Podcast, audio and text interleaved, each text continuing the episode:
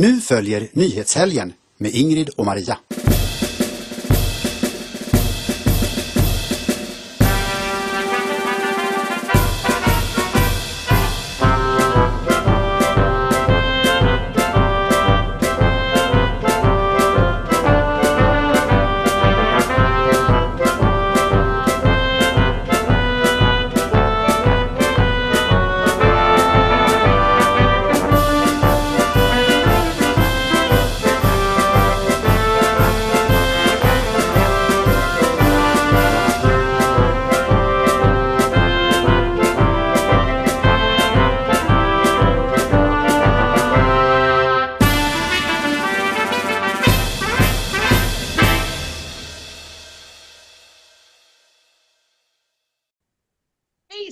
Hejsan allesammans! Varmt välkomna ska ni vara till ett nytt avsnitt av Nyhetshelgen idag med nummer 240.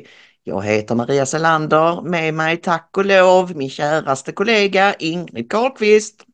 Hallå Maria, hallå alla kära tittare och lyssnare. Mm.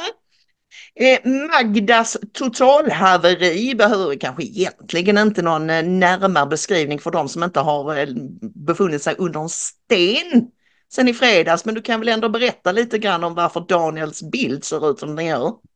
Ja, det, vi har, han har ju då så klokt satt Henrik Jönsson i mitten mest framträdande för att när Magdalena Andersson gick till attack mot honom i en DN-intervju med journalisten Lina Lund som vi ser längst till höger så spårade det ur fullständigt och Tobias Baudin gjorde saken ännu värre. Och nu precis innan vi började spela in så hittade vi en artikel hon har skrivit i en tysk tidning och nu är totalhaveriet fullständigt totalt. Fullbordat, ja. Det här ska vi verkligen gråta ner oss i eh, i dagens program. Vi ska också snabbt bara eh, beröra det här med att Julian Assange öde kan avgöras imorgon eller på onsdag.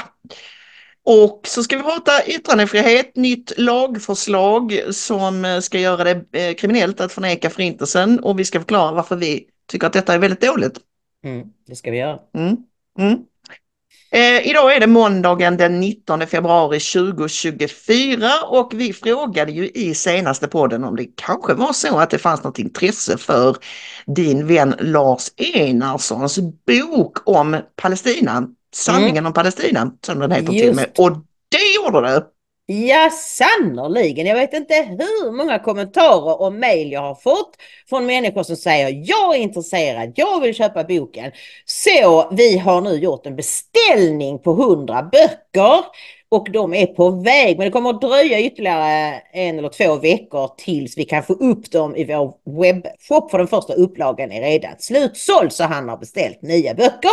Så vi kommer tillbaka till det när det, när det är klart för att gå in och shoppa.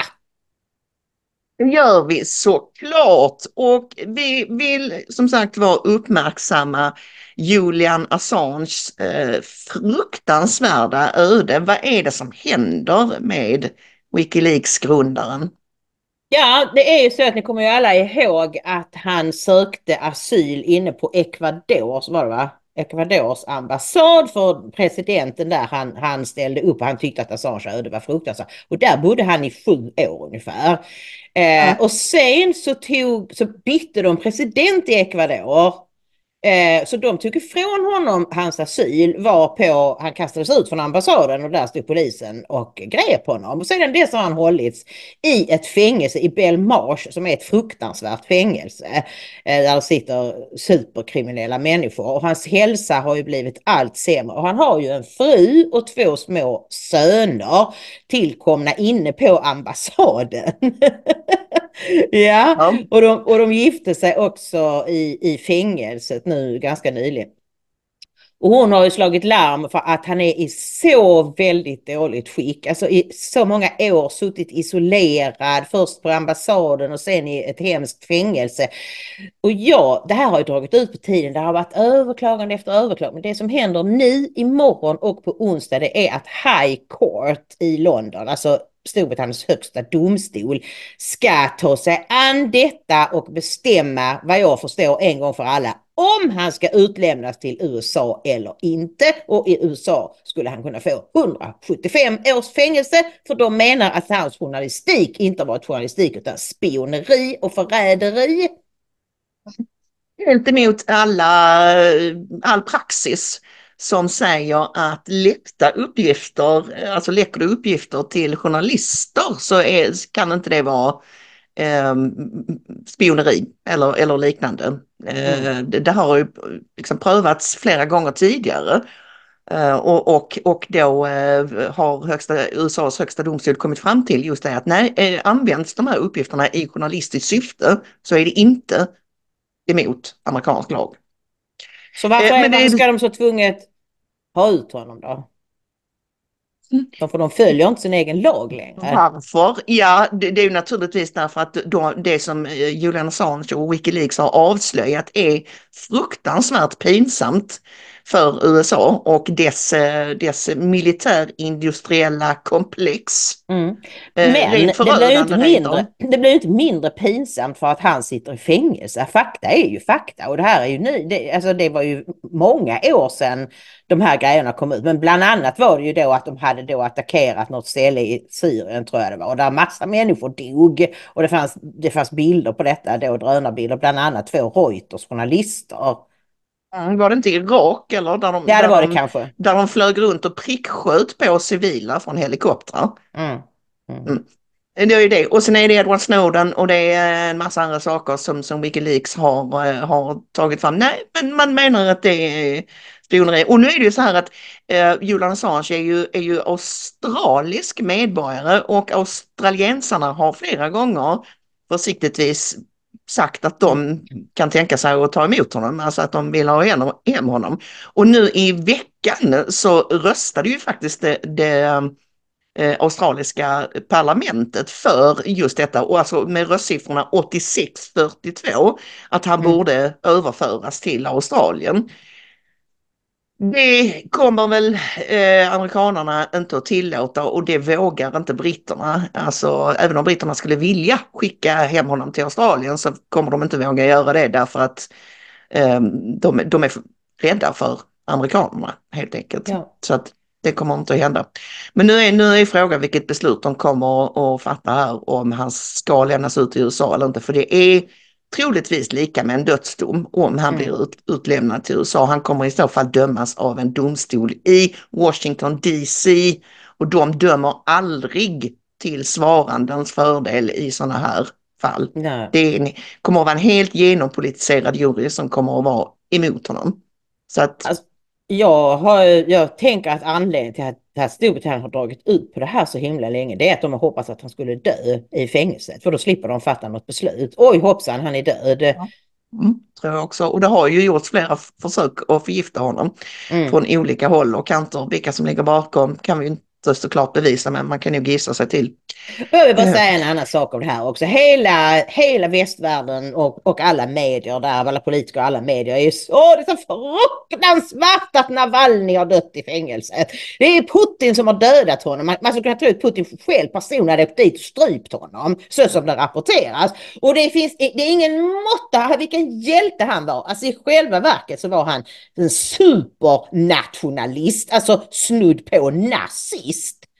Eh, ja. Och hans stöd bland den ryska befolkningen var 3 procent. Så att han, att han skulle vara liksom men du vet, det spelar ingen roll, det har de ju visat i Ukraina. Nazist är ingen, det är ingen black om foten, bara du är emot Putin. Så, så jag menar, se på all den uppmärksamheten de ger den här människan som egentligen aldrig har gjort någonting gott för världen. Det enda han har gjort är att han var mot Putin. Och så trodde då väst att de skulle kunna sätta in honom och sen kunde de ta över Ryssland som de var på väg att göra då efter Sovjetunionens kollaps. Och se på hur stor uppmärksamhet Gonzalo Liras död fick. Där USA inte lyfte ett enda finger. De kunde ringt ett enda telefonsamtal till Zelenskyj och sagt, sagt släpp ut honom. Annars så stöttar inte vi er längre. Men han tilläts dö i fängelset. Ingen gjorde någonting. Och ingen gör någonting för Assad. Men Navalny är den stora skandalen. Ja, alla förstår ju att det är en enda stor shitshow detta. Så att, eh, men man har ett litet flämtande hopp ändå att det ska ske ett mirakel vad det gäller Assange, så att han ska få uh, komma ut. Komma att de kan hitta helst, någon, men, abro, någon abrovink, någon lag som gör det förbjudet för Storbritannien att lämna ut en som inte är medborgare i varken Storbritannien eller USA. Alltså att de kan hitta någonting som gör att oj, nej men oj, det har vi missat innan. Nej, vi kan faktiskt inte lämna ut honom. Mm. Om Australien vill ha hem honom så måste mm. vi lämna ut honom dit. Ja, liksom, någonting. Eller så. Ja, ja, vi hoppas och ber för, för det. Tror inte riktigt på det, men eh, ibland händer det konstiga saker. Eh, mm. Vi ska ta en liten vända Ingrid också om den här, det här nya lagförslaget som eh, regeringen nu eh, lägger på bordet ska bli brottsligt att förneka förintelsen, rapporterar till exempel Sveriges Radio. Vi ska förtydliga att det är brottsligt att förneka och förvanska folkmord som förintelsen, säger kulturminister Parisa Liljestrand till Kulturnytt apropå lagändringar som eh, regeringen nu föreslår. Enligt till exempel Journalistförbundet kommer lagändringarna innebära inskränkt yttrandefrihet men kulturministern avfärdar den kritiken. Mm. Ja, Okay. Då ska vi säga att vi har, vi har eh, tagit reda på hur det här har gått till och det var så att sosseregeringen eh, tillsatte en eh, utredning 2021 och den kom 2023, alltså den var färdig 2023. Så det är alltså på initiativ av den förra regeringen som nu denna regeringen säger ja, vi ska göra så. Och det finns en annan sak, det är tydligen så att EU-kommissionen har legat på Sverige under, under flera år eh, om att vi måste införa en sån lag. Och då tänkte jag, ja men det är väl bara Tyskland och Österrike och några andra som verkligen levde under nazismen som har, som har förbjudit. Så, så jag frågade Bing, i hur många EU-länder är det förbjudet att förneka förintelsen? Och fick då, vad var det jag sa? 16? Eh, ja, eller var det 17? Vi kom fram till att det finns 27 EU-länder. Um, ja, nej, men det var nog över 20, alltså 2021. Det var väldigt många i alla fall. Mm. Det verkar bara som mm. det är Sverige och Danmark och, och en del andra, liksom, ja, vad ska jag säga, som var en gång mer demokratiska kanske, eller som inte har varit inblandade direkt i kriget och därför inte liksom, för att jag kan ju förstå varför man gjorde detta efter andra världskriget. Alltså man skulle ju avnazifiera Tyskland och tyskarna. Eh, mm. Men det är inte klokt att det har fått leva ända in i vår tid. För, nu ska jag bara säga detta så jag släpper in dig. Ingen historisk händelse är någonsin färdig. Nu har vi hela absoluta sanningen om vad som hände. Ja. I, den här, I det här kriget, det här slaget. Det, det, det, existerar inte därför att papper göms undan och sen hittas de igen och man får tag på nya vittnen och så. Det är därför det ständigt fortsatt forskas om förintelsen och andra historiska händelser. Så det går inte att säga så, eh, man får inte förneka förintelsen. Eh, ja, vad betyder det? Får man, får man säga att det var ju konstigt det här, att det verkar ju inte stämma och så. Eller är det att man säger den har inte ägt rum överhuvudtaget. Det var inte tal om någon massutrotning av judar och för all del andra människor också i de tyska eh, eh, eh koncentrationslägren. Det, det vet vi inte heller. Eh, nej, och det, det som är grejen med det här förslaget är att det är lite försåtligt eh, formulerat. Inte förneka eller förringa för, förintelsen talas det ju om. Mm. Så det är inte bara de människorna som säger att Åh, det har inte hänt alls. Det, mm. det, det var ingen som dog och det fanns ingen läger, det, ingenting har hänt. Utan, utan det här, vad jag förstår så, så, så är det hela spektrat upp till folk som säger att men just det, gick, gick just det till exakt så som vi har trott. Mm. Eller kan vi titta närmare på det liksom och peka på enskilda händelser. Eh, vi, vi har ju pratat om det här med att, att uh, den här uh, välkomstskylten eller vad man ska kalla det i Auschwitz, att siffran där har skrivits ner från från 4 miljoner. Från 4 miljoner till nu strax under en miljon. Och mm. då är det ju så, det var, det var ju därför jag kom att kallas förintelseförnekare. För att jag på Twitter skrev att är det inte väldigt konstigt att det alltid blir 6 miljoner? Eftersom man har skrivit ner det med 3 miljoner på, i Auschwitz. Ja. Då borde det vara tre miljoner judar som förintades. Och då, Mm. det, det har dessutom skrivits ner på de andra också, men där var det inte så groteska siffror. Alltså jag vet inte ens om det hade varit möjligt att ta livet av fyra miljoner människor under de åren.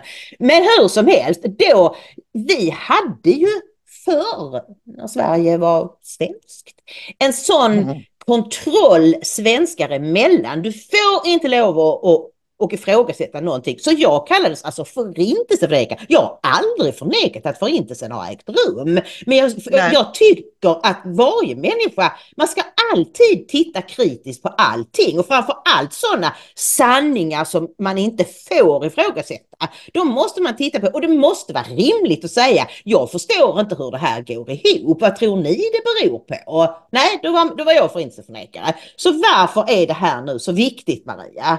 För regeringen och för EU? Vad tror vi? Ja, det skymtar ju fram till exempel i en eh, debattartikel i Aftonbladet som eh, eh, Gunnar Strömmer, Jakob Forssmed och Paulina Brandberg har författat. Rubriken är Nu ska det bli olagligt att förneka förintelsen. Regeringspartierna, vi har fattat beslut om en lagrådsremiss. Många svenska judar har vittnat om att det under lång tid blivit allt svårare och farligare att leva som jude i Sverige. Men efter Hamas terrorattack den 7 oktober förra året har situationen närmat sig det akuta. Vi nås av rapporter om att judiska föräldrar inte vågar lämna sina barn i skolan samtidigt som judiska församlingar tvingats dra ner på sina aktiviteter av säkerhetsskäl. Hoten har i allt fler fall övergått till handling. Och där har vi ju är, den är, det, svart är, på det svenskar, är det svenskar som springer omkring och hotar judarna i Sverige? Inte i 99 fall av 100. Det finns ju en del vänsterdårar också som, som hatar judar. Men nej, där, där, där, de, de, skriver inte det, rakt- de skriver det rakt ut utan att skriva det rakt ut. Att det är, Mm. de här, det är den här gruppen som hotar eh, judarna i Sverige. Och, och därför går vi nu fram med eh, den här eh, lag, lagrådsremissen. Eh, och då kanske vän av ordning tycker att jaha men men är det så viktigt då att man ska få lov att, rota i det och, och sådär? Var, varför, varför är det så himla, varför ska vi släppa fram stollar som säger att förintelsen inte har, har ägt rum och så vidare? Nu ska ni få se ett klipp, den bästa förklaringen någonsin, typ, till varför detta är viktigt. Varför vi inte ska ha lagar som reglerar sådana här saker, utan vi ska låta de här stollarna hänga sig själva med motargument. Mm.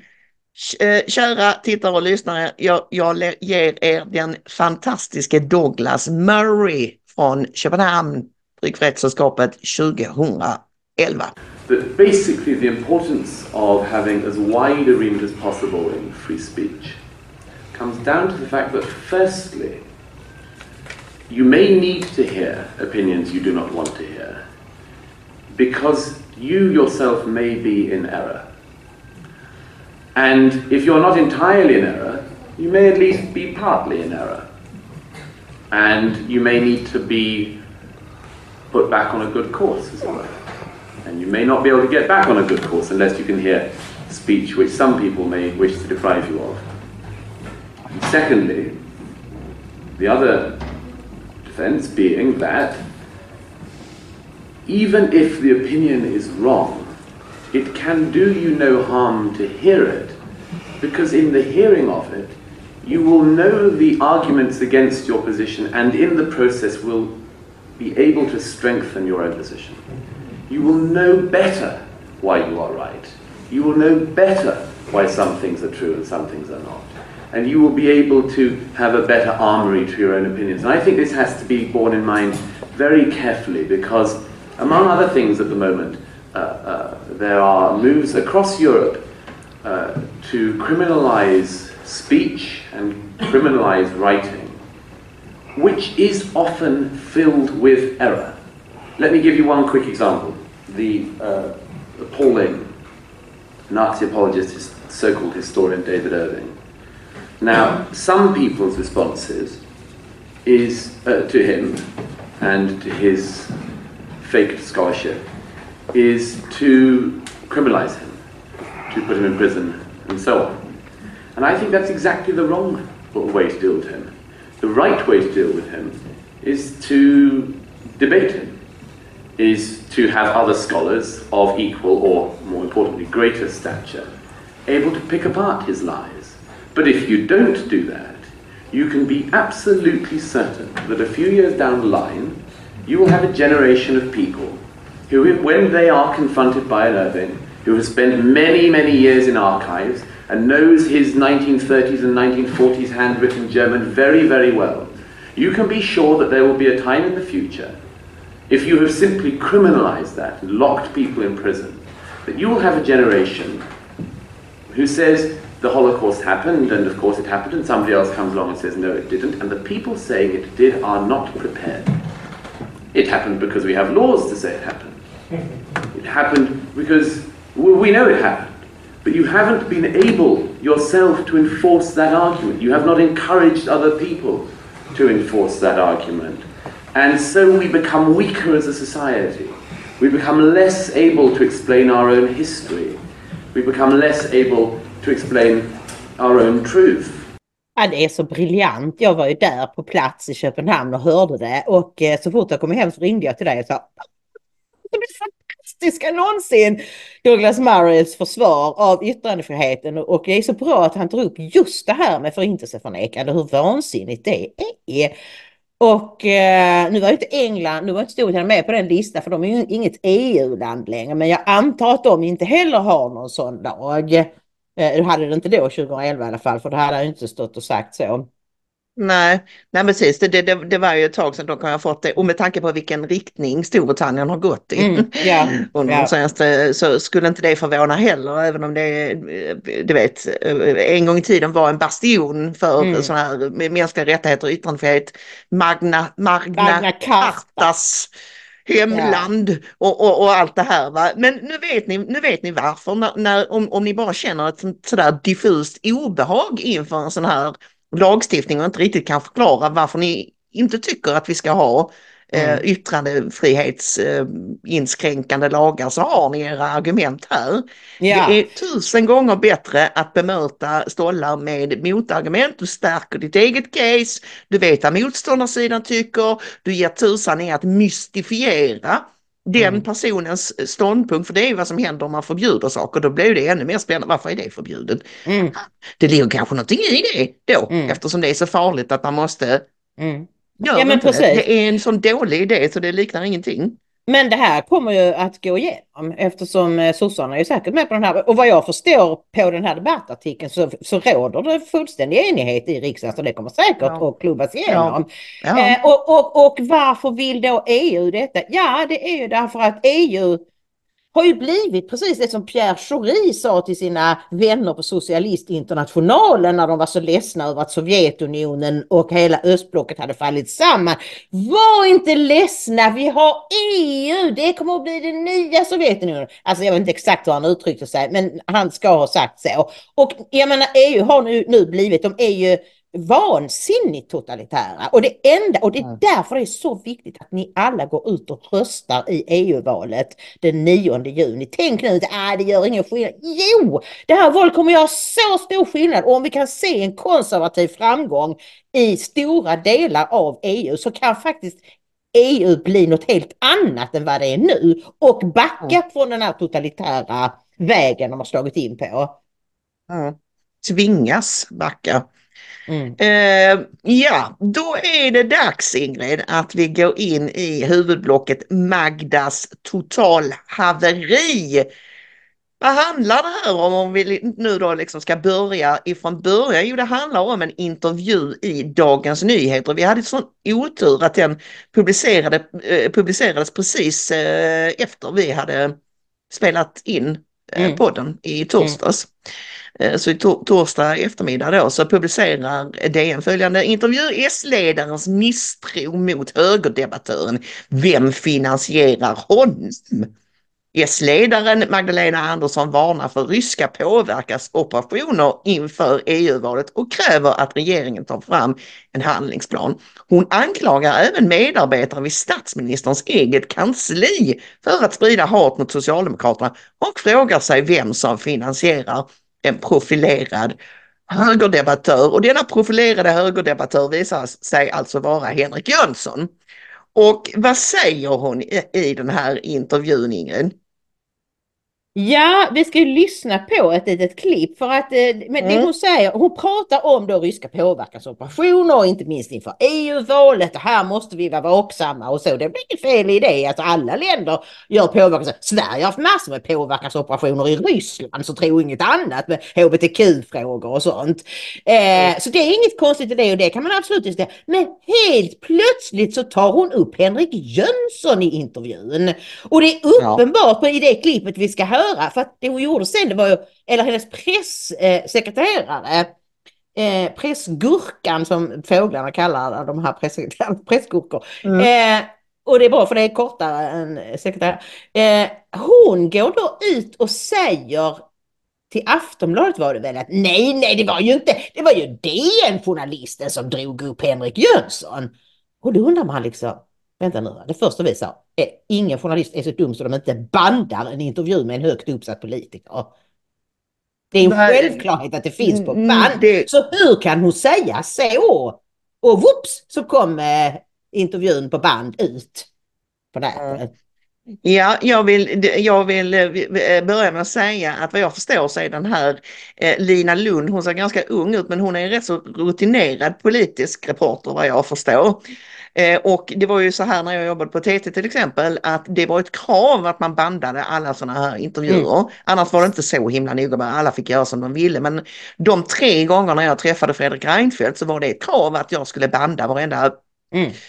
liksom hummande han gav ifrån sig.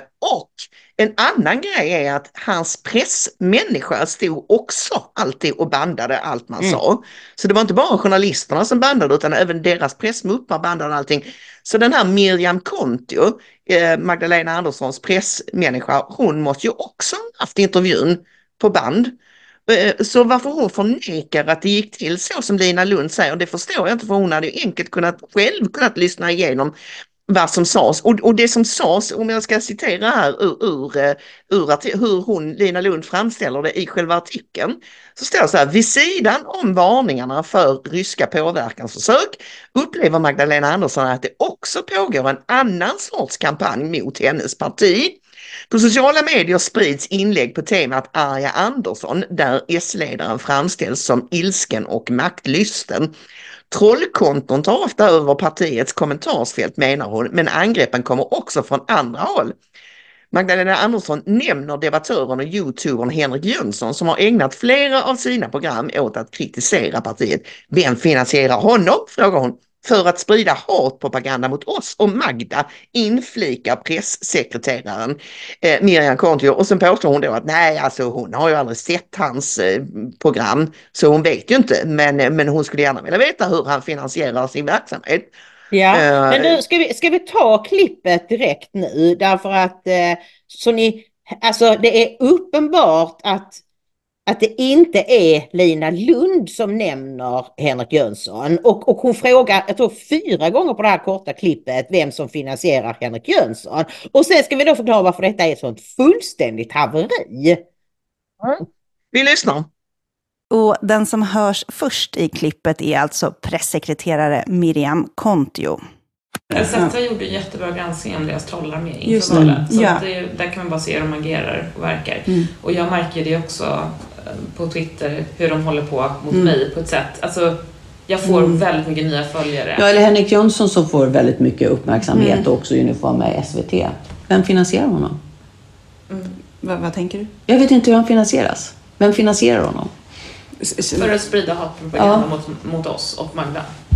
Du menar att han sprider hatpropaganda mot dig och partiet? Nej, inte mot mig. Jag tittar inte på honom, men mot Jo, Socialdemokraterna. det. Men min fråga är bara, vem finansierar honom? Det är klart att han gör det. Han, Han har ju en studio och sitter och har tid att göra det här. Var, var kommer pengarna ifrån? Mm. Vad, vad tror du? Eller vad är Jag vet inte. Jag har ingen aning. Men någon, någon, på något sätt finansieras det. Ser du Henrik Jönssons eh, både Youtube-kanal och nu medverkan i SVT som en del i den här stora från höger pågående kampanjen? mot oss, mot. Mot- Jag vet eh, så här.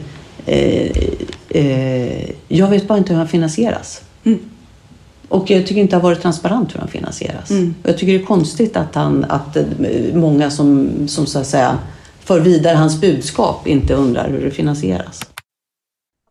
Ja, det finns otroligt mycket att säga om detta. Men för det första, Henrik Jönsson är ju den artigaste och mest belevade människan på hela Youtube.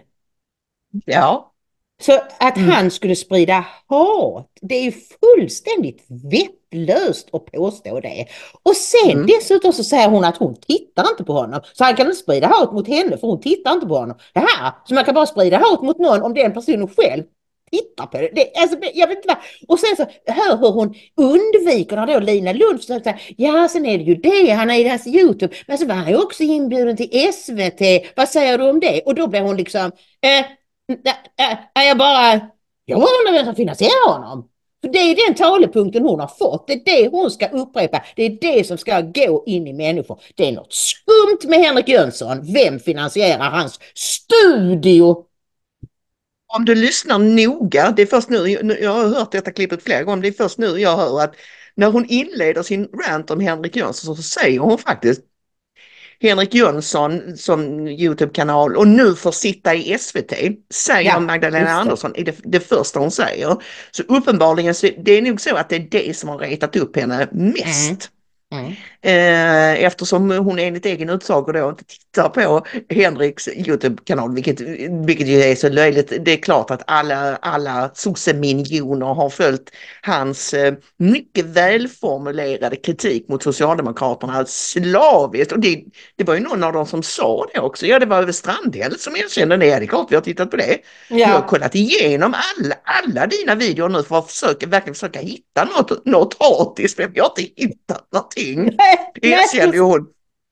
Ja, och, nej, Eh, men, och, men- och, jag menar, det grejen är ju den att varför är de så arga på Henrik Jönsson? Jo, därför att han har ju, han är en så stor kanal, så många prenumeranter, så många tittare och därmed kommer det in så mycket swish till honom att han kan ha två personer anställda. Och så är det väl, så tror jag att ja, de bestämmer sig väl för vilket ämne de ska göra och sen har han två personer som gör research till honom och som tar fram, så han säger ju ingenting bara av eget huvud utan han visar, han, precis som vi brukar göra, han läser från rapporter och från artiklar och så och sammanställer och den kritiken den svider så in i bomben. Det är mycket, mycket värre. Det såg ju Marcus Allard som var intervjuad på Riks igår och han bara skrattade att jag tycker Henrik Jönsson är för schysst. Varför Ja, gör de inte ja. på mig? Jag sprider väl verkligen hat på det för jag hatar verkligen sossarna. Men Mm, han är inte, men- men, han är ju han är, han är gapig och skrikig så honom behöver inte ha. Mm. Men denna belevade skånske gentleman som lägger Mm. fram sina bevis på ett sånt oerhört effektfullt och klatschigt sätt. Han Mm. är farlig. Det är farligt, ja precis. Och inte minst Ingrid, Henrik Jönsson når normis. Normis gillar He- Henrik Jönsson. Jag har en mycket nära anhörig som är mm, väldigt bångstyrig och svårövertalad som helst bara läser Sydsvenskan och tittar på SVT. Men han gillar eh, Henrik Jönsson Ja. och kollar på honom och köper det Henrik säger. Det är oerhört, det är en han är en typisk boomer. Mm. Eh, men men han, han litar på Henrik och, och, och liksom, eh, tycker att det är trovärdigt det, det han gör. Så naturligtvis är Henrik fullständigt livsfarlig. Sådana som tycker att du och jag är totalt toxiska som aldrig skulle kunna ta, Mm. närma sig oss. De kan ändå förmå sig att titta på Henrik och, och sådär. Och det är därför du och jag har tagit Henrik i försvar många gånger med, där vissa av våra lyssnare och tittare som är lite mer liksom radikaliserade tycker att "Åh, Henrik är med så han, han var för eh, invandring till helt nyligen och, och han är libertarian och han är hittan och dittan. Ja men för det första behöver vi inte tycka exakt likadant i varenda liten fråga och för det andra, ja han vaknade ganska sent men nu är han vaken och det är huvudsaken. Och för det tredje, han når en publik som du och jag aldrig kommer att nå Nej. antagligen. Inte Nej, under nuvarande eh, big tech-regim i alla fall. Sen vill jag bara infoga en annan grej innan vi går vidare här i handlingarna och det är att tänker du på, har du tänkt på det hur mycket hennes eh, pressekreterare sitter och tjattrar? Alltså Ja. hon överröstar ju nästan Magdalena Ja. Andersson Ja. med inpass och, och liksom tjafs och chatter. Det har jag aldrig varit med om. Jag har som sagt träffat Fredrik Reinfeldt tre gånger. Jag har träffat Carl Bildt. Jag har trä- träffat massor med sådana här högdjur inom politiken. Deras pressekreterare står bredvid och håller mun. Mm.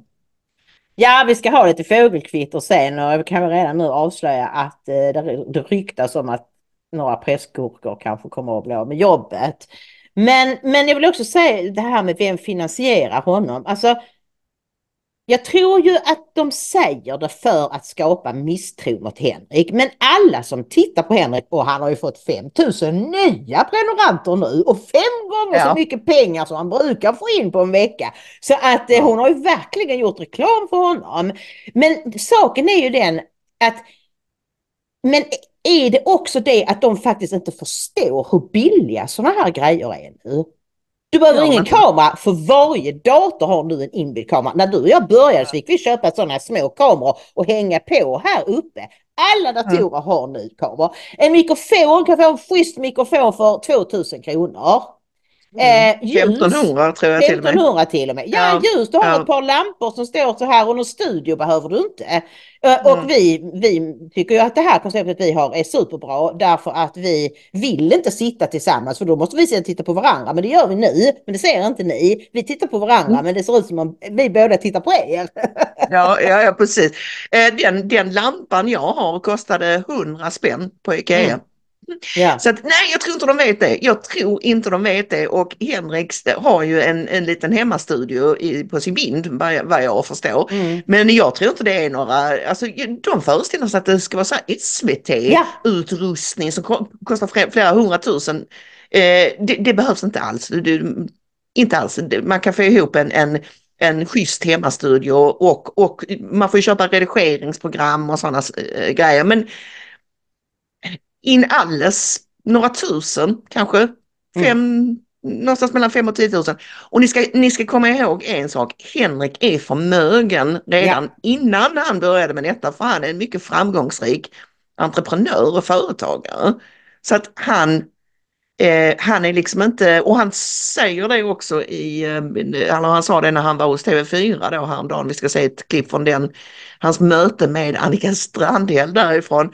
Eh, Men eh, då nämnde han det i den delen som jag klippt bort att han, ehm, han, han, han lägger frekvent in eget kapital i saker han gör. Mm. Mm. För att han har råd med det. Så att, Ja, eh, precis. Eh, Men också det här, alltså, då, dels förstår de inte hur, hur billigt det är och det är naturligtvis för att alla vänstermänniskor som ska göra projekt de kräver miljoner då för att de överhuvudtaget, så måste de ha en, en ny lokal och så måste de ha jättestora kameror och så måste de ha superbra löner och sådär. Och så blir det Mm. bara pannkaka med allting. Medan däremot vi som drivs av en kärlek till vårt land och vill till varje pris rädda Sverige undan undergången. Vi tjänar inga jättesummor. Vi har, vi har så vi klarar oss, det är okej.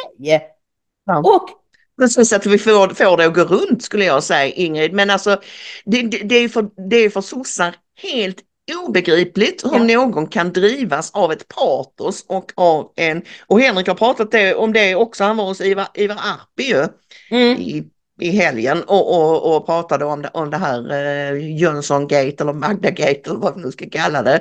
Och just det här att han, han sa det att jag, jag tror att det finns en genuin oförståelse inom på vänstersidan för varför, alltså vad som driver liksom entreprenörer, mm, Mm, fritänkare, det här att man kan vara besjälad på det sättet av, av en uppgift eh, Mm. eller så. Va? De, de, de är gen, genuint fattar inte grejen. För att i, i deras huvud så ska det vara den här jättekolossen som ska till.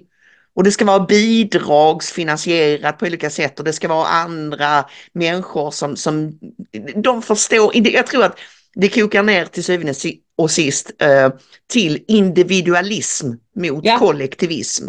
Ja, man säga. precis. Och framför allt förstår de inte att det finns en massa svenskar där ute som helt frivilligt ger pengar till oss. Som ger dem fakta, som gör en motbild till SVT och mainstream-medierna och som dessutom, eh, alltså vi ger dem fakta och, och, och att de kan tycka att det är så. Det är så fantastiskt att få vara med om detta och få lyssna på detta efter alla år av propaganda.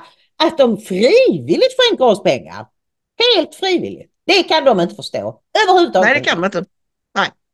Eh, ska vi lyssna på hur det lät när Magdalena Andersson då framträdde i eh, P1 Morgon och skulle försvara sina ståndpunkter? För det var väl ingen som trodde att när hon nu fick eh, kritik från vänster och höger, uppifrån och nerifrån och det kom till mig telegram från Mars tror jag att de var missnöjda och tyckte att hon var helt knäpp.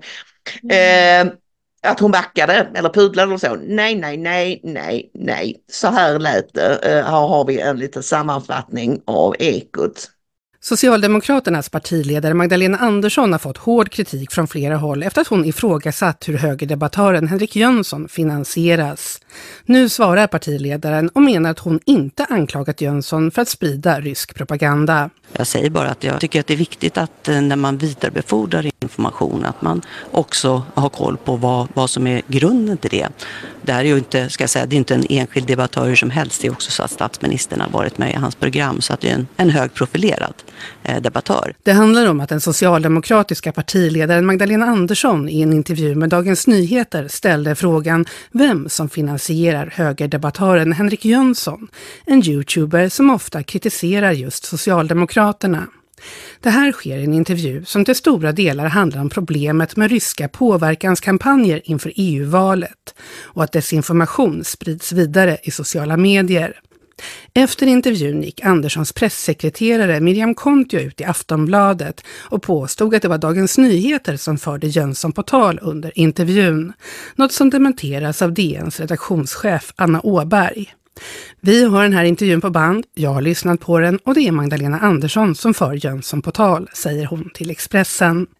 Att en socialdemokratisk partiledare ifrågasätter hur en högerdebattör tjänar pengar på det här sättet har mötts av kraftig kritik från ledarskribenter på Expressen och Svenska Dagbladet. Och civilminister Carl-Oskar Bolin har sagt att det inte är anständigt av en före detta statsminister. Henrik Jönsson själv svarar att han finansieras av frivilliga Swish-donationer. Men Magdalena Andersson håller fast vid att det var två olika saker som togs upp i DN-artikeln. Är det inte okej att sprida sina åsikter fritt menar du? Självklart får man sprida sina åsikter fritt. Det är ingen tvekan om det. Eh, men jag brukar ofta påpeka att när man sprider vidare information på nätet då är det viktigt att, fundera på vad som är, vad som är så säga, källan till det och var det kommer ifrån och varför. Ja.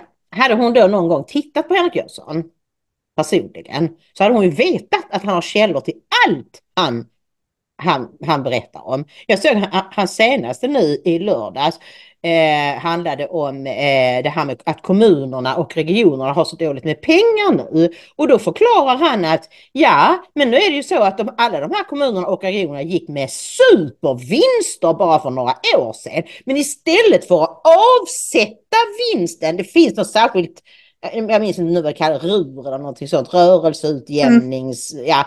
Eh, mm. Och då sätter man av pengar där tills det blir ett sämre år och då kan man ta ut från den banken. Men så gör de inte, istället så bygger de skrytbyggen, lyxbadhus och Turning Torso och allt vad det nu är för någonting. Och konstaterar då samtidigt att det här utjämningssystemet som du och jag har kritiserat så många gånger, där Malmö bara slösar en massa pengar. I själva verket är det så att man bestraffar kommuner som sköter sin ekonomi och tvingar mm. dem att betala av sitt överskott till kommuner som Malmö som missköter sig och bara slösar upp allting och ger illegala invandrare socialbidrag och bostäder och hotellnätter och gud vet allt vad det är.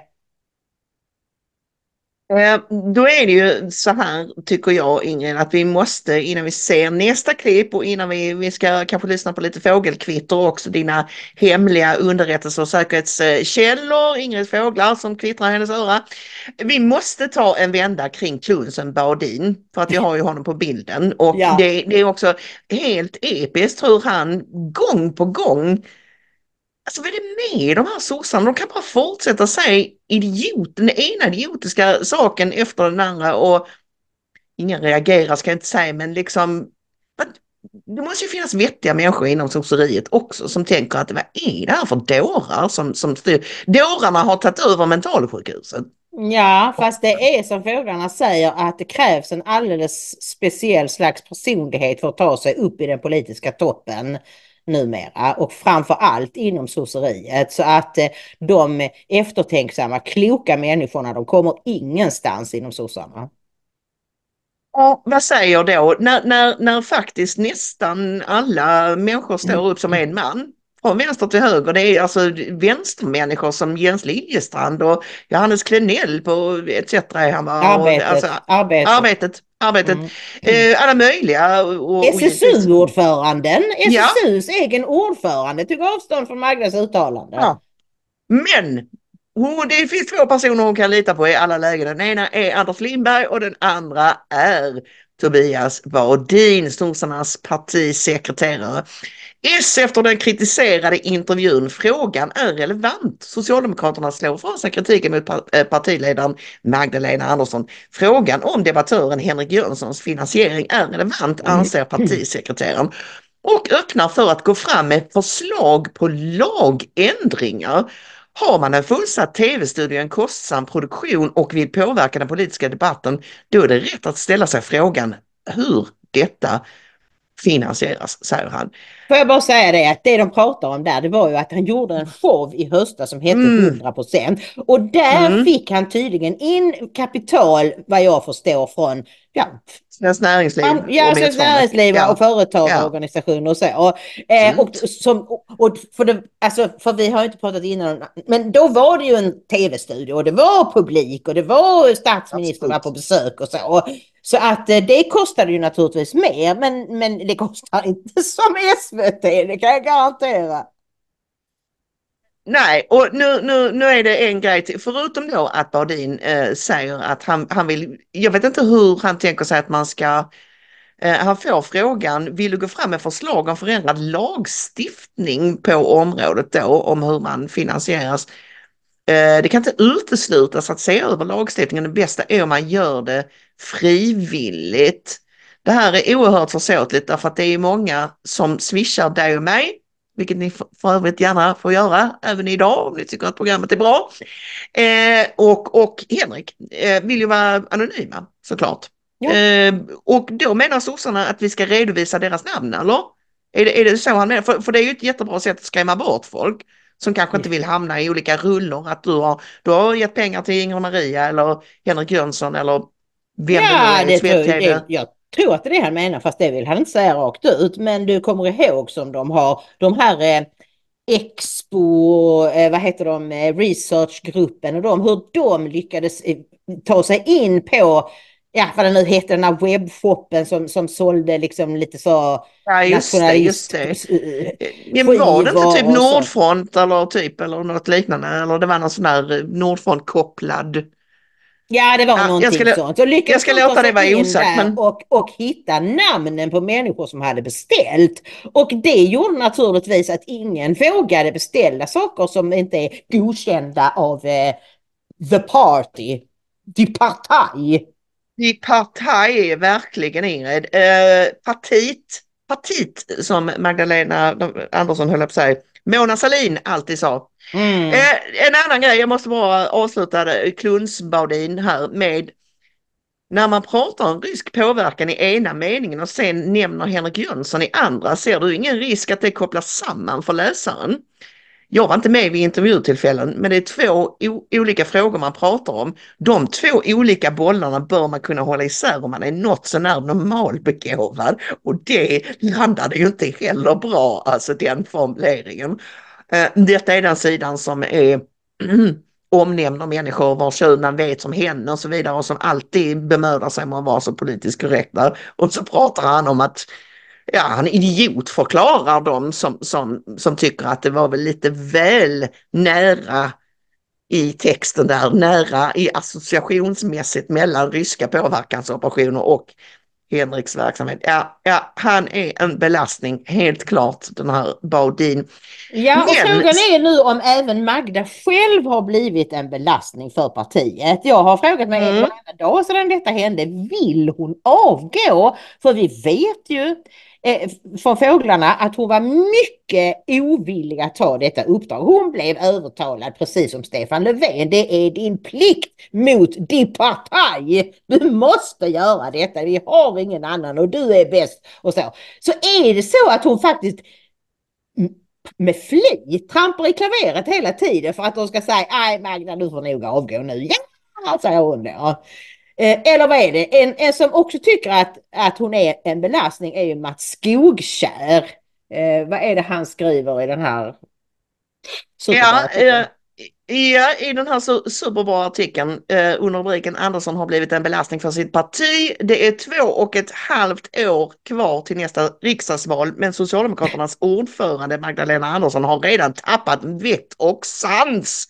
Det socialdemokratiska proppskåpet står i ljusan låga. Ordförande Magdalena Anderssons skamlösa försök att misstänkliggöra den lika vänlige som vasse debattören Henrik Jönsson är bara det senaste exemplet på att Socialdemokraterna modell 2024 är ett, ett parti i fritt förfall. Ja. Mm. Ja, och eh, han, han eh, hakar också upp sig på det som många av oss har gjort, att de använder det här begreppet hat och hot om mm. all kritik. All kritik är hat och hot. Sossarna mm. är oförmögna att ta kritik på, på ett normalt sätt och det här blev ju varse när vi läste Johan Westerholm, före detta framstående sosse, rapport om eh, sossarnas mediestrategi. Mm. Johan Westerholm har själv varit med på deras sådana här Bommersviks kurser. Mm. Eh, och han menar på att det här är en amerikansk PR-strategi hämtad från Roger Stone, ni vet Trumps eh, rådgivare, rådgivare till väldigt många eh, framstående republikanska presidenter och kandidater. Så funkar Socialdemokraternas mediestrategi. Erkänn ingenting, förneka allt, organisera en motattack. Orden är den amerikanske PR-konsulten Roger Stones, vars strategier sedan decennier format den socialdemokratiska kampanj och propagandamaskinen. En strategi som hela tiden förfinas och där även expertis från PR-bolaget eh, Kreab tagits in och så vidare. Och så vidare. Där är, ja, är strategi. Den har fått plus nu den där artikeln så ja. man kan inte läsa hela men vi läste den medan den var öppen. Och det lustiga mm. är ju här att Roger Stone är ju alltså republikan. Eh, så att, eh, och det är ju först ja, Magda och Baudin var ju i New York förra året och träffade då, eller Washington var det väl, eh, och träffade då sina demokraterna där och, och, mm. och de skulle lära sig hur man skulle gå till attack mot motståndarna för att motståndarna gör inget annat än ljuger om oss. Ja, som man känner sig själv känner man andra. Men det är ändå, för, för, för fåglarna säger att Ja, det är helt sant som Westerholm skriver där. Sossarna följer Roger Stones principer. Man angriper alltid. Sant eller osant spelar ingen roll. Och sen var naturligtvis syftet med det här, för det var ju inte så att hon bara råkade nämna Henrik Jönsson och så blev det en storm. Nej, nej, nej. Syftet var ju förstås att flytta fokus från elhajen och hela den skandalen. Och så kunde man ju passa mm. på att ge en känga mot Henrik Jönsson och de gillar ju inte honom, så är det bara. Men så säger de också att men vad är hennes strategi som opp oppositionsledare? Det är stor skillnad på att sitta som statsminister och att vara i opposition. Och detta var inte vad Magda hade förväntat sig. Så det är nog så att hon är sur och vrång. Det är inte för inte hon kallar sig Arja Andersson. Det är inte för att mobba sossarna utan det är ett konstaterande. Att hon är ju arg hela tiden. Eh, ja. och, men sen är det också så att hon tydligen inte drar jämnt med alla pressgurkorna och mediestrateger. Och skulle inte förvåna om Conti får gå. Och det är flera som har satts upp på hennes svarta lista. Här kommer det att bli utrensning och reshuffle. Men när är frågan? Eh, och då säger jag också det att hon blev då övertalad. Eh, men, men alltså folk, det är många, det har skapat oro i partiet därför att man känner inte, man vet inte vart man är på väg. Och man borde ha börjat arbeta med att se över valstrategin redan nu för att hamra in sitt budskap som ska, som ska gälla då 2026. Men det händer inget. Det verkar som om allt sker ad hoc numera och helt utan en rimlig tidsplan. Och då frågade jag frågan, men vill hon avgå? Som jag sa innan, är det det hon sitter och hoppas på? Ingen vet vad hon vill, sa de. Hon har fortfarande på att försöka få till det här med att Moderaterna ska ingå i framtida regering som hon styr. Och, och det finns mm. många som säger att hon måste släppa det här för det är bättre att se vad valresultatet blir. Men det är som att hon är inne i en egen värld och håller på med resultatet av förra valet. Det vet man inte om det är sant eller inte. Men ja, det är väl så att eh, det är oro i partiet. De vet inte och förstår inte vad Magda håller på med, vart hon är på väg och hon är sur och arg hela tiden. Eh, och eh, någonting är ju väldigt snett när man inte har någon egen identifierbar politik. Och Mm. en av de grejerna som, som Eh, Magdalena Andersson och hennes pressekreterare eh, och, och även andra socialdemokrater då har, har fört fram som någon slags bevis på att de är utsatta för påverkansattacker och att det är något konstigt med algoritmerna. Eh, de påstår ju i denna vevan då att det är så att, att techföretagens algoritmer gynnar eh, hemska rasistiska utspel i stil med Jimmie Åkessons då. Eh, när det i själva verket är tvärtom. Techföretagen gör allt för att liksom dölja det som är politiskt inkorrekt. Men alltså kommer man med, med utspel av typen eh, sjukvården måste bli jämlik och bra. Och så kommer samtidigt eh, eh, eh, Jimmie Åkesson med ett utspel om liksom, eh, vi kan inte ha, eh, eh, du vet, våldtäktsmän på våra gator, lås in alla, typ, eller du vet, så här, Mm. lite mer drastiskt som han då formulerar sig. Vilket inlägg kommer få mest spridning på sociala medier? Det, det behöver man ju inte ens, alltså Jimmie Åkesson kommer ju få spridning även av folk som hatar honom. Därför Ja. att det, det är ett brännande ämne och så vidare. Mm. Medan sossarnas kommunikation är så eh, fesjonken och tradig och ointressant och de har inga skarpa förslag för att komma till rätta med eh, de mycket akuta samhällsproblem som vi har i Sverige utan de pratar bara i floskler och Mm. sådana här mm, mesiga plakatslagord. Det, det är klart att ingen bryr sig om det. Nej, och jag skulle säga att de står i ett mission impossible just nu. Därför de hade åtta år på sig att göra det som Tidöregeringen nu gör. De gjorde inte någonting. De lyckades inte ens bryta sekretessreglerna mellan myndigheter. Nu sker det slag i slag. Det ska bli fler, fler ska i fängelse och det ska byggas fler fängelser och fler ska utvisas och vi ställer inte upp på detta. Alltså, alltså det händer saker hela tiden. Vad ska de då göra? Så de kommer säga Ja, vi tycker att ännu fler ska utvisas. Jaha, fast det tyckte ni inte innan. Nej, kom nu inte här och säg vi har alltid tyckt det. Vi har alltid tyckt att fler ska utvisas. De, de, de kan ju inte, vad de än gör så blir det ju bara pannkaka. Så det enda de kan göra för att vara liksom, du vet, ett alternativ, det är ju det att säga. Det var jättebra när vi regerade. Vi ska ha ännu fler muslimer. Vi ska ha ännu mer öppna gränser. Men det är också dödfött. Ännu fler bidrag och ännu mer eh, större, större högre skattetryck och större eh, ja, välfärdsstat på ett negativt sätt. Men du, jag tänkte att innan vi börjar knyta upp säckar och sånt så ska vi kolla på ett litet klipp på Henrik Jönsson själv såklart när han då eh, förs försöker försvara sin position och förklara att han inte är betald av Putin eh, och sådär. Och när Annika Strandhäll då försöker försvara sossarnas position i detta. Det är inte helt eh, lätt men eh, vi kollar på eh, TV4 från i fredags eftermiddag. Ja.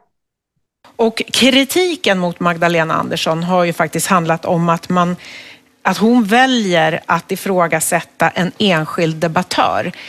Är det någonting som du står bakom Magdalena Andersson? Nej men så här, alltså jag, jag, jag är ärligt talat jättehäpen över att vi står här idag med den här ingången i den här diskussionen. Magdalena Andersson är före detta statsminister. Hon gör en 40 minuter lång intervju i DN som handlar om påverkansoperationer som vi vet sker eh, runt om i världen och även i Sverige för att polarisera det politiska samtalet. Det, det är vad hon gör. Och det är ju oerhört eh, naivt att, nej men vänta nu, det är oerhört naivt att sen göra detta till en fråga om Henrik Jönsson. Hon men det var har- väl hon som gjorde det? Va? Nej, men det var det ju gör- hon som frågade Nej, hur, han, nej. hur Henrik Jönsson i det här fallet finansierar sin Vilket verksamhet. är helt rimligt. För att vi lever just nu i en tid där vi konstant, och det vet ju Magdalena Andersson som före detta statsminister, är utsatta för olika typer av påverkansoperationer. Eh. Henrik Jönsson som står här idag, som jag eh, upplever som en, en ganska seriös debattör, det ska jag vara ärlig och säga, är ändå en av den nya tidens politiska makthavare och att vi i den här tiden har en tydlighet och transparens i vem vi företräder och hur vi finansieras, precis som politiska partier har. Det tycker jag också bör omfatta en sådan central politisk opinionsbildare som Henrik Jönsson. Men då tar vi frågan till Henrik ja. Jönsson. Om du skulle kunna tänka dig att berätta vem som finansierar din verksamhet och vem du representerar som debattör. Ja, det kan jag gärna göra. För det säger jag ju nämligen i mina videokrönikor som jag publicerar på min YouTube-kanal varenda vecka. De som finansierar mig är nämligen det svenska folket. Jag ber de som uppskattar innehållet som jag gör att om de vill skicka en slant om ni vill stötta min vidare produktion. Och vilka är det då som skickar en slant? Det är allehanda svenska privatpersoner. Nästan uteslutande så kommer det här via Swish och det är privatpersoner, småföretagare, eh, alla möjliga olika schatteringar av människor. Och det här är en jättevanlig finansieringsform. Ja. Men jag, jag, skulle vilja bara flika in en, en annan grej. Liksom, just kontextualiseringen här är det som jag tycker är det mest besvärande. För att jag är helt öppen för att, att om folk vill rikta kritik mot mig, jag är också för transparens och att man kan ha alla typer av Precis. dialoger. Du är ju själv också extremt kritisk får man väl ändå säga. Mm. Ja, absolut. Mm. Och det tycker jag tillhör det demokratiska eh, samtalet, att, att det ska vi kunna vara bemöta argument. Däremot vill jag mena att det här har landat katastrofalt fel så tillvida att i ett allvarligt och helt legitimt ämne som måste tas i dessa tider på väldigt stort allvar som gäller desinformation, som gäller eh, påverkanskampanjer. Att då lyfta upp mitt namn i den kontexten blir ett implicit misstänkliggörande nej, nej. av mig som debattör. Nu måste, man vara, nu måste man vara väldigt tydlig med att säga att, att ett, Magdalena Andersson har inte sagt att Henrik Jönsson varken är finansierad av Ryssland eller sprider desinformation. Det enda hon har gjort är ställt frågan att vi, alltså, hur finansieras den typen av debattörer som Henrik Jonsson är? Det är helt legitimt. Men alltså, nu har ju Magdalena Andersson fått väldigt mycket kritik ja. för att hon mm. väckte frågan. Den kan man inte också rikta lite kritik mot dig som liksom piskar upp den här eh, stämningen, samtalstonen som ju så många tycker har gått för långt. Den här liksom ganska ja, negativa, kritiska, Negativ kanske till och med Har du tittat på mina filmer? Nu pratar jag inte om mig, nu pratar jag om den kritiken som har riktats mot dig. Ja, den kritiken är faktiskt helt befängd. Och var och en som faktiskt tittar på mitt innehåll vet att jag lägger mycket stor vikt vid att alltid vara chivalerisk artig och belevad i min kommunikation. Oavsett vad det gäller. Sen så riktar jag skarp kritik, men just vad det gäller tonen, där är jag ju faktiskt närmast en ambassadör för att man ska vara artig. Jag avslutar varenda en av mina filmer där jag säger till folk att jag accepterar inte mm. aggression, personpåhopp eller rasism. Okej, okay. mm. tack snälla. Du. Alltså det, är verkligen, det är verkligen rätt person att ge sig på och påstå, alltså det fantastiska med detta är att här avslöjar de sig. De, de, mm. de hoppar på den absolut artigaste, mest korrekta, belevade personen i, i den svenska Youtube-världen med påståenden om hot och hat. Så alla kan ju själva se och höra med egna ögon och öronen hur totalt bisarrt det är. Ja, och, och, alltså, det är ju extremt pinsamt och oförskämt av Tilde de Paula att säga så här, ja men för, kan inte du ta en del kritik då för tonen och, och, och det som kan uppfattas som nästan hatiskt? Och varpå han då säger, har du tittat, har du tittat på mina program någon gång? Nu pratar jag inte om mig! Nej, så du har aldrig sett något program? Men du står där och påstår att han är hatisk. Att Henrik är hatisk? Ja. Alltså det är så skandalöst. Ja, det är det. det, är det. Dessutom är det, ju, det är ju ett år om du som journalist ska intervjua någon som är, har blivit kritiserad, fått kritik av, av sossarna för, för innehåll i sina videor. Så det är klart att du tittar på ett antal videor för att göra dig en egen bedömning så du vet vilka frågor du ska ställa. Ja, Nej, så slött, så slött. Hon har bara fått den frågan av sin redaktion och så har hon inte, och så gick hon inte själv kolla. Så Henrik drog ner byxorna lite på henne där när han sa det. Har du sett något av mina program eller? För var och en som har gjort det skulle ju inte ställt den frågan. Mm. Om man säger så. Eh, vi ska avrunda vår eh, sändning idag med att konstatera att Per Gudmundsson är upprörd på Twitter över han citat tweetar en kille som heter Olof Brunninge eh, som har hittat en opinionstext som Magdalena Andersson har Ehm, författat i den socialdemokratiska partitidningen Vår Värts. Per Gudmundsson skriver Magdalena Andersson havererar totalt utomlands. Svenska regeringsunderlaget beskrivs som antidemokratiskt i krig mot demokratiska institutioner i linje med auktoritära regimer. Ja, och vi har kört den här eh, artikeln i Google Translate och du är helt chockad. Ingen? Ja, alltså det jag reagerade absolut mest på, alltså hon, hon, hon, hon målade upp bilden att tag varning av Sverige. Här har vi nu fått en regering som stöds av ett parti som grundades av nynazister och, och folk som blev röstade på dem trodde nog att de här andra tre borgerliga partierna skulle kunna hålla dem stången men nej, det är de som styr allt, nazisterna styr det. Alltså underförstått. Mm. Eh, och sen så kommer det då så här. Eh, när en rad koranbränningar förra året bidrog till att öka terrorhotet i Sverige tyckte en ledande sverigedemokrat, tillika ordförande i riksdagens justitieutskott, att hundratals fler borde brännas. Efter försiktig Alltså, ja. Efter sittiga varningar från statsrådet fortsatte Sverigedemokraterna sin retorik med oförminskad styrka. Uttalanden som spred hat och hets mot muslimer följde på varandra. Och nu kommer det.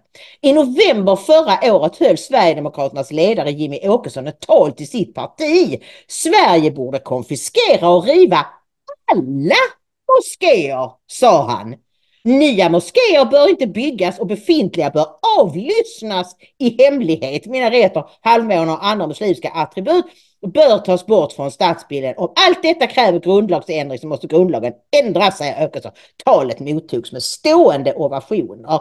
Alltså hela artikeln är, hon plockar ut några enskilda saker som det ligger viss sanning i. Och sen så mm. trycker hon in alla de här 30-talet, mm, kängorna marscherar, ni hörde, ni hörde. Helt sanslöst! Och, och jag, jag, kan lova dig, det, det, är ju en tysk socialdemokratisk tidning som har tagit in den här. Och om hon hade skickat denna till Aftonbladet, Expressen eller DN så hade hon blivit utskrattad. De hade mm. aldrig publicerat detta. Och då pratade vi om innan, varför gör hon det här? Varför är det viktigt för henne att det här kommer ut i Tyskland? Jo, men det här är ju naturligtvis en del av deras uppladdning inför EU-valet.